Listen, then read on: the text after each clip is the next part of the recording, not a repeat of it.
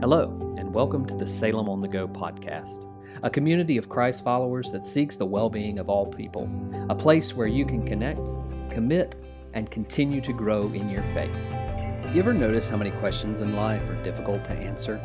Or how many questions are so hard we actually have a hard time asking them? Well, if that's you, you're in good company. The prophet Habakkuk had a lot of hard questions to ask, and he wasn't always satisfied with the answers. In this new series, we're going to create some room to sit with those unanswered questions and confront the hard answers in life.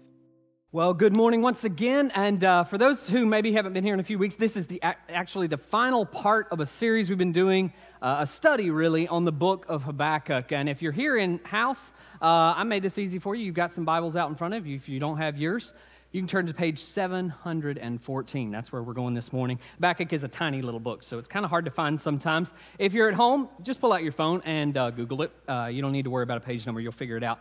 Uh, but that's where we are, and it's uh, chapter 1, chapter 2, chapter 3, and that's exactly how we've done this series uh, over the last few weeks. We just focused on a chapter each week, and we've worked our way through it. And I encourage you, even after today, go back, reread these chapters, kind of work through each of those.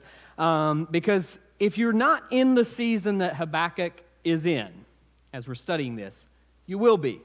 There's moments where you kind of go into that. And, and the season that Habakkuk is in is kind of like this. If you've ever entered a season of life where, you, where what you see around you doesn't match up with what you believe about the world, that's the season that Habakkuk was in. And when I say believe, I've talked to you guys about this before. I don't necessarily mean just somebody wrecked your theology, somebody wrecked your system of how you order things. I mean things like as simple as what you believe about yourself, the way you define yourself, the way you categorize yourself in the world. That may be your job and how you categorize yourself as a person who works in this field or that field. And if that shifts, what you believe and what you see have changed. And when this happens, there's this big word that I just I just wanted to use a big word, so I threw it out there, but it's incongruence. And we've talked about this every single week. This incongruence happens in your life between when this separation occurs between what is perceived and what is seen, or what is the uh, what is I'm sorry, what is perceived or seen and what is ideal or what we believe. And there's this separation that occurs, and as human beings, we have this this tenacity about us to always pull these two things back together. Always. We pull them back together every single time in our lives, and we got to figure out how we can make it work on the other side of the incongruence. The challenge is this when we pull these two things back together, we often don't land in the same spot that we were in. Things shift. And so, if we were here when our worlds shift, we pull them back together and we might end up over here or over here. And anytime we make this move, something about who we are changes. And this is exactly where Habakkuk was. He was embracing for the change. And the only question that really comes up on the other side of his book is how am I going to change? In what way am I going to change? Not am I going to change, but how and in what way will I change? And the prophet was in this season in his life, and let me just kind of catch you up once again on this history behind him. He's in a season of life where he has taken on the role. Most prophets will speak for God. Habakkuk has chosen to take on the role where he is speaking for the people. Because what he sees God doing, he doesn't think is, it's that four letter word that I said you can use in church. It's the four letter F word, fair. Right? He doesn't think that what God is doing is fair at all. And so he calls God on this God, you're going to hurt us, harm us, you're going to punish us for our sin. I get it. We've been corrupt, but you're going to do it by sending in a, per, a group of people who are much worse than us. And what does he say about that? That's not fair. That's not a fair thing to do. That's not a fair trade. That's not how you should work. Now, let me pause just a minute. How many of you ever said this to God? I mean, be proud of it if you have it. It's fine. How many of you ever said, God, I don't think that's fair. I don't think that's how you should operate. I don't think that's how you need to function in the world. God, that's just not fair. Right? We've all been in those situations where we just don't think it's fair. And, and maybe God answered your prayer, or maybe He didn't. Maybe God moved on your behalf, or maybe He didn't when you offered that prayer. But if you offered that prayer, then you're in really good company because Habakkuk offered that exact same prayer. And you may have offered it at a time where you had prayed and prayed and prayed and said, God, please come through. And God didn't do it. You said, God, that's not fair. Or you may have been praying and you may have been seeking God and you start seeing something happen to a really good person and this other terrible person just goes free and nothing happens to them. And you're like, God, that's not fair. That doesn't make sense with the world and what I believe about the world. It's just not fair. And so this is where we are today. And, and here's the beauty of this space that we're in right now circumstances, they don't always change this place, they don't always change it up, right? This, the type of faith that Habakkuk is walking into, the type of faith that I'm going to encourage you to step into, if you will step into this sort of chapter three faith that we're going to get into in just a minute, it doesn't mean that your circumstances will actually change. That's not what, what's going on. That doesn't happen for Habakkuk. Everything still proceeds exactly how it is. The type of chapter 3 faith that we're going to talk about, though, is something that each and every one of us in this room really admire. We admire it when we see it. We see it in other people and we long for it and we crave for it. And what we don't understand is that when people have lived into that type of faith, it doesn't always mean that their circumstances changed. And even though we long for it, that's something that we have to get ready to embrace. And of course, that's exactly where Habakkuk is by the time we get here to the end. In chapter one, Habakkuk has sort of outlined the complaint. He's complained to God, and I describe this as that wondering phase. And we all have to go through these phases, so just bear with me. You might be in chapter one, chapter two, chapter three, but we all have to go through them. We start with this wondering, this questioning, this complaining, this disconcerted reality around us, and that's where we start. God, why would you do this? In chapter one. And then by the time we get to chapter two, and some of you may be in this state right now, we start waiting. I don't have my answer yet. I'm not exactly happy with where I'm at, but I've made my complaint and I'm sitting down and I'm waiting. And of course, that's exactly where Habakkuk is. He stops, he listens, he reflects, and he just waits in chapter two. But by the time we get to chapter three, something different happens. We start to see worship coming out. We see worship in a brand new way. And of course, you know, all of these chapters are outlined this way. The very beginning of chapter 1, complaint. It says it, complaint. You can look in 713, 712, wherever it is in your Bible if you're here. But it says complaint. Chapter 2, it's God's response. In the midst of waiting, it's God's response. But chapter 3, look at chapter 3, verse 1. I just want to, I want you to read this. I don't want you to skip over this. It says in chapter 3, verse 1, that this is a what? A prayer. The entire third chapter has now shifted away from complaint and waiting for God to respond. It's now a prayer of the prophet Habakkuk according to Shigionoth. Now, Shigionoth is not a person with a really weird name, and you feel bad for this child growing up because their parents did this to them. That's not what this is at all. Shigionoth is actually, it's only used one other time in the Old Testament. It's used in Psalm chapter 7, but it actually is sort of a, a, musical indication of what type of song this is. So it's really not just a prayer, it's a song that is sung in the context of worship. And of course, if you flip all the way to the end of the chapter in verse 19, you see it's been prepared by this person for worship. So the song prayer that's being offered here is a shigionoth. And a shigionoth is simply this it's one of extreme passion in fact, if you go back and look at Psalm 7, you'll notice this. It's extremely strong emotion to the point of being so emotional that some of us would look onto that person singing this song and be like, they're erratic. They have lost their mind. Like, this is crazy. They've gone way beyond where they should in this way. But what happens in the context of chapter 3 right here is this erratic, strong emotion that comes out of Habakkuk on the other side of this calamity, on the other side of this. And this is the setting of worship that will proceed from here. And here's where it goes. So in chapter 3, verse 1, he tells us exactly what it is. In chapter 2, he begins. The setting of worship looks like this He says, O Lord, I have heard of your renown. I heard about it. I've listened to it in the past. People have told me about how, how popular you are, how powerful you are. And so I stand now in awe of who you are because I've heard these stories of the past, O Lord, of your work. And so what I'm asking now, God, is that in our time, our own time right now, that you would revive it, that you would restore it, that you would renew it. In our own time, make it known. In wrath, may you have mercy. May you remember mercy among us. In all of these spaces, God, I have heard what's happened in the past, but what I need from you right now is for you to move again like you did in the past. I need you to act on my behalf right now in the way that you have in the past. And in particular, what I need is your mercy. Now, you might be there as well. You might be in that very same spot where you can stand here or sit here or whatever you're doing at home, laying down, chilling out, reclining. You can remember where God has moved in the past. You can remember and see that. You can see seasons in your past where God seemed more real than others. And then one day you wake up and you're like, God, I know you can, but you're not. I know you can because I remember it and I've seen all that. And I'm needing you to do it now because you're not doing it right now. And like Habakkuk, we would say, God, renew what you used to do in our day today. Revive it, renew it, redo it, bring it back to life because it seems right now that it's dead. God, we do remember.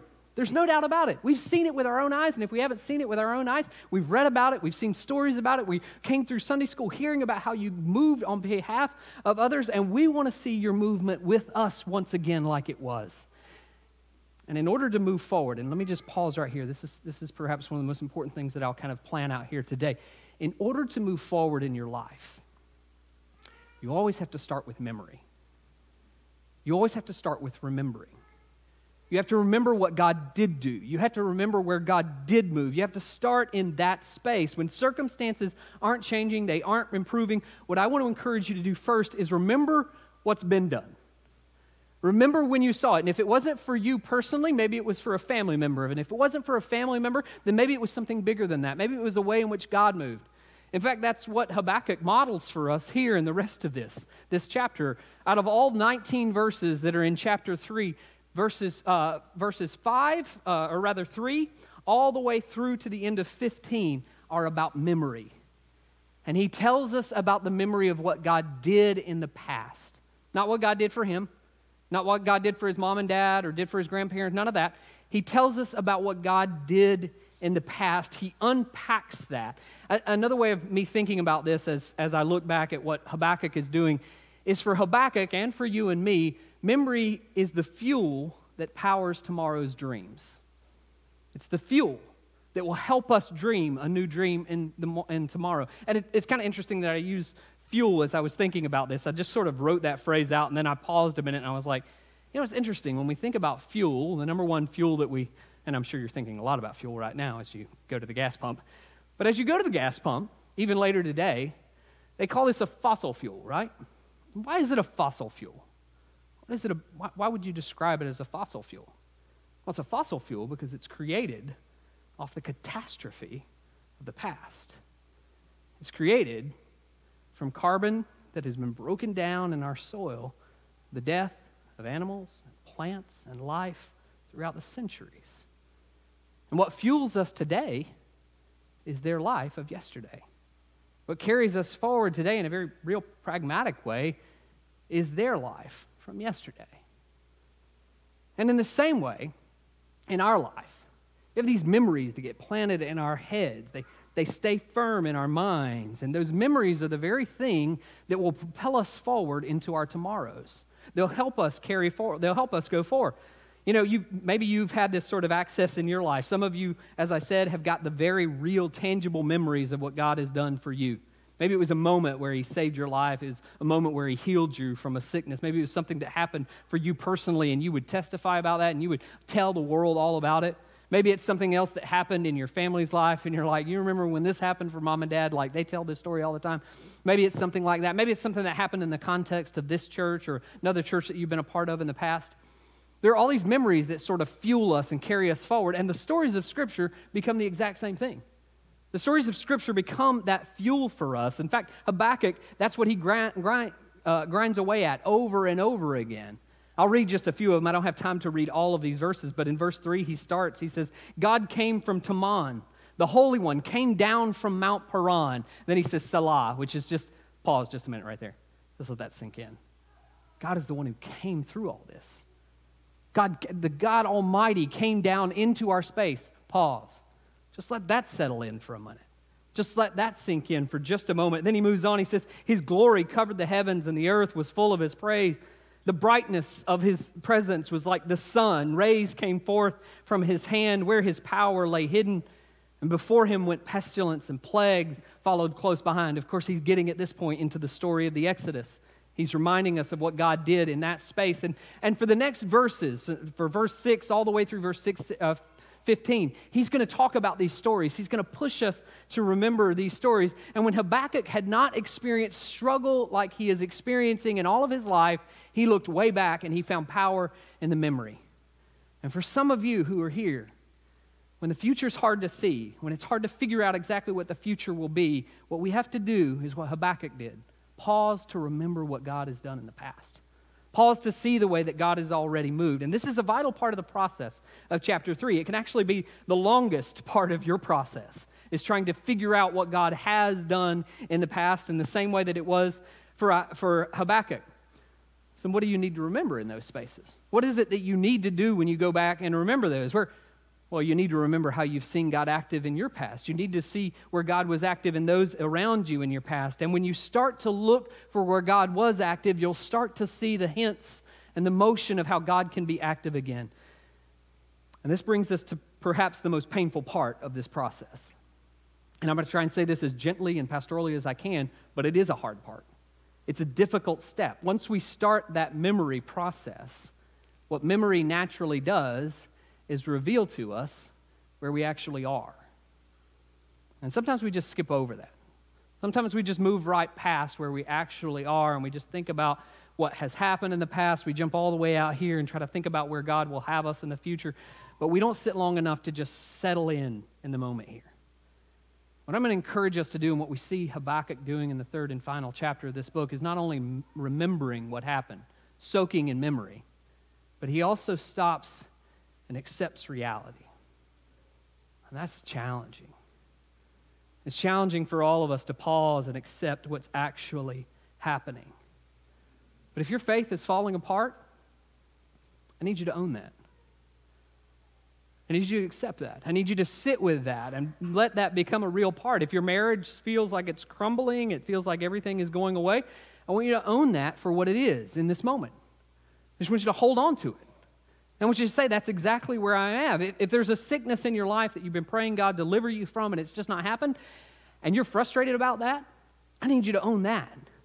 I need you to live in that moment for just a minute. If you're, if you're struggling every single day and you just don't know what the next day will be and you don't want the next day to be, perhaps, I want you to name that. And I want you to live into that for just a minute. Now, this doesn't mean that you have to just roll over and take it. It doesn't mean that you just play dead and say, well, what is, what is, say la vie, you know, that's not what this is. It just means that you start to accept right now what's happening. Even though you're hoping and dreaming and acting as if something will take place in the minute uh, in the future, right now you just accept exactly where you are. And of course, this is exactly what Habakkuk does. And when he does, it causes physical changes in his body. And that's why I know this is a difficult step, because in verse 16, he says, I hear you, God. remember, God gave this word that he doesn't like at all. God gave this promise that he doesn't like at all. And in 16, he pauses and everything becomes visceral. Everything comes about his body and what's happening in his body. He says, I hear you. And I tremble within. I can hear my heart pounding at this moment because I know what this means. I know that you've declared judgment upon this nation. I know that you're sending the Babylonians, and I feel that, right? He says, I got that, that next, that last line. He says, my lips quiver at the sound, right? He's all that, that, you know, that lip quivering thing. My sister-in-law had that perfect quiver when she was growing up and you made her mad. You just quiver the lips. Everything about our body, as he starts to accept this reality, he starts to feel it in his body. And he says, Rottenness has entered my bones, my steps I start to tremble, and then I just wait. And I'm not waiting for a good reality, I'm waiting for the calamity that is to come. I'm waiting quietly for the day of calamity to come upon the people who attack us. He felt it. And there's something that happens inside us as human beings when we move out of that stage of just remembering what happens and we stand raw, bare, and unchecked in the middle of our reality right now. There's something that happens in us as human beings when we learn to accept this reality. And as we stand in acceptance, what we're actually doing is aiming for a future of difference. But if you don't learn how to stand in acceptance, what are you aiming for? If all you think about is just the memories of what were and the future, what to come, and you don't have any grounding point right here in reality, what are you aiming for? Where are you trying to go with this? And that's what Habakkuk wants us to know. Habakkuk wants us to know that if, if you want a future that's different, if you want to come out in worship of God, then it means you stand right where you are and you declare where you are so that God can find you where you are. so that God can meet you in that space. And you can remember all day long, but if you're remembering and not knowing where you are, then He can't meet you where you are, and your longing for change won't come. But if we can learn as we go through this process how to remember what has happened, how to accept what is right in front of us, then we can go to that third and final stage of worship. That most important stage of worship that sometimes we don't hit because we haven't accomplished the other two realities in our lives. We haven't hit acceptance, we haven't hit memory in a proper way, and so it's hard for us to lean into this third and final reality, which is trust. We have to remember what's been done, we have to accept what's happening, and finally, most importantly, you have to trust in what is yet to come. And that's what rises out of the final three verses. In fact, I, you know, I'm going to read these to you again, and you're going to look at me like I'm crazy. But these three verses are some of my favorite verses in all of Scripture. And when I read it, you're going to be like, you're sick. you're twisted. But they are. They speak more, more loudly of trust than anywhere else in all of Scripture. Habakkuk has said what he needed to say. He remembers everything that's happened. He's gone through it all, worked through that process. His body starts to quake and quiver, and he feels it in his bones as to what might happen. And here's how he closes the whole thing out. You would expect him to say, I will stand back and wait and trust for the day where the fig tree blossoms. It gives off fruit. It's beautiful. There's oil running down from the olive trees. That's not what he says, does he? At the very end of his complaint to God, these are his final words of trust. That the fig tree does not blossom, even though there is no fruit on the vine for me to find. Though the produce of olive seems to fail the country, the fields yield no food. Though the flock is cut off from the fold and there's no herd in the stalls, yet. Well, that's the most important word in this entire three verse series. Though all of this happens, though everything around me seems to crumble, though it doesn't seem like there's any end in sight, yet, yet I will rejoice in the Lord.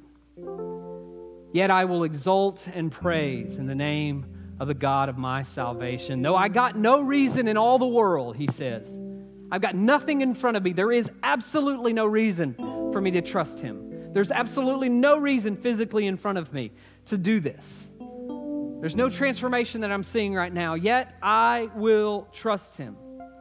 I will rejoice in the Lord my God. I will exult in the God my Savior. That's where I choose to stand.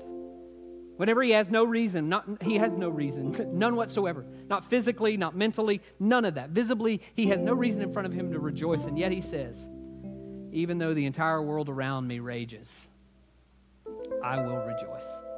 Even though the entire world around me falls apart and World War III looks like it's going to break out, yet I will rejoice. Even though my gas prices have skyrocketed and I'm frustrated all the heck about that, yet I will rejoice. In your life, maybe, maybe it's a little bit deeper. Even though, even though my spouse has said, till death do us part. It just doesn't seem like that's happening. Yet, I will rejoice. Even though I raised my kids to know better, they just don't know better. Yet, I will rejoice in the Lord my God. Even though we prayed and prayed for healing, and it didn't happen. Yet, I will rejoice in the Lord my God. That's where I'll stand. Finances could be tough, costs could be high. Gas, it could cost you $400 to fill your tank. yes, I will trust in the Lord my God. Even though I know He could do it and it doesn't seem like He is, yet I will trust in the Lord my God. That's where Habakkuk ends. That's where he chooses to land this entire ship. And hear me clearly, as your pastor, I want every single one of you to experience a chapter three type faith in your life. I want you to. I want you to be able to sit in a space like Habakkuk and have that. But here's the deal the chapter three type faith that you could have doesn't come on the other side, come without chapter one and chapter two. Right? There's, there's the wondering, there's the frustration, there's the downright anger, there's the resentment, there's the accusations, there's all of those things that come out towards God. And that always leads us into these seasons of waiting and pausing and reflecting and listening. And then we can start to move into chapter three. But it's always in that order. It's always moves in that pattern in our life, and it's always the opportunity before us to move there. And it's in the lowest times of life that we know we're in prime position to move into that chapter 3 level of faith. And some of you are sitting here this morning, and you know that's true because you've walked enough yesterdays to know it's true. You've walked enough to know that it's in those low moments in life that God can start to do something in your life. For me, that's, that's what I hold on to in my life.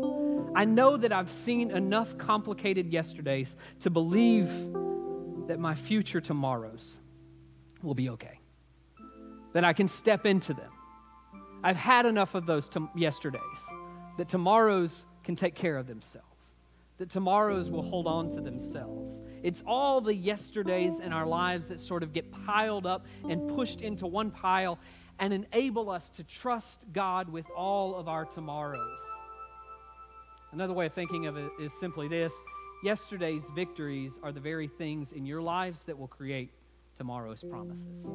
If you're looking for tomorrow's promise, if you're looking for tomorrow's hope, if you're looking for something to be accomplished in your life, it all starts with what happened yesterday and how God carried you through yesterday. And of course, Habakkuk finishes out with one final poetic, not, not grounded in reality necessary, necessarily, but just a poetic, beautiful verse after he has placed all of his trust, after he's looked at all the yesterdays, after he stood in the acceptance of what is happening right now, he says this In the midst of his deepest valley, he says, God, the Lord, he is my strength. And he is the one. Remember, he's not standing on this yet. He's going to proclaim it, he's going to say it. He's the one who makes my feet like the feet of a deer he makes me tread upon the what? The heights. The God who's with you in the valley is the one who, at the very end, the last words spoken in this book, though not realized in this book, is the one who pulls you to the heights of life. The one who pulls you out of the valley, who walks with you out of that valley and stands with you on the mountain. And Habakkuk's lesson is that this is the God who is with us in all of these spaces. It doesn't matter what it looks like in life, if it's deep or if it's high, if it's if it feels like you are just drowning in the sea around you. This is where we find God. In the deepest part of our lives and the highest part of our lives. So even when you're in the valley and life seems to rip you apart and nothing makes sense at all, I want to encourage you to continue to embrace God.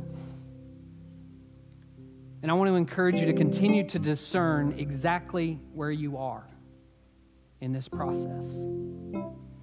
As we close today, this is actually how we're going to close our time out together in prayer.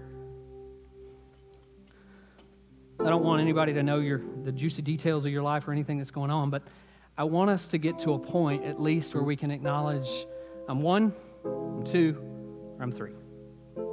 That's it. And it's okay to be in any of those spaces. It's okay to be in a season where you're wondering and you're frustrated and you're mad and you just want to complain a while. It's okay. Habakkuk did that. He did that first before anything else. That's that one. It's okay to have let that out and just to be sitting and waiting and saying, God, I just need you to speak back. I'm just going to wait. I'm going to stop. I'm going to pause. I'm going to reflect and I'm going to wait. And it's okay to also be in that space where you're like, I'm ready. I'm going to look at the memories. I'm going to accept where I am. And I'm going to start trusting. It's okay too. All of those are okay, but what I want us to do, praise team's going to sing one final song. As they do, I want you to do one of two things. You can either stand right where you are and just hold that hand up, And I imagine a lot of us will probably be in this space where we're just going to have hands flying and all those types of things. And if you feel led to pray for your brother and sister in Christ who's here, for that, that you don't need to know any details. You just need to know they're one, two, or three. I want you to move to where they are and just pray with them. Just take a moment to pray with them. And if you're not comfortable with that and that's not what you want and you'd rather come forward and have prayer with me, I would love to pray with you. And all I'm going to ask you, you don't have to hold your hand up, you don't have to let everybody know where you are. I just want you to tell me one, two, or three. And that just helps me pray. It just helps me know how to focus my prayer. So in just a moment, when they start singing this song and they, we close out here, I'm going to stand right down here. And if you want to stand where you are and just hold your hands high with the, this, this is one. Do this. Don't do two hands. Then you start getting confused with two or three or four or five. Let's do one. You can pray with each other. You can pray by yourself, or you can move. Would you stand with me? Gracious God, we thank you for this moment. We do. This moment right here, with all the complexities that it brings to our lives, both globally and locally.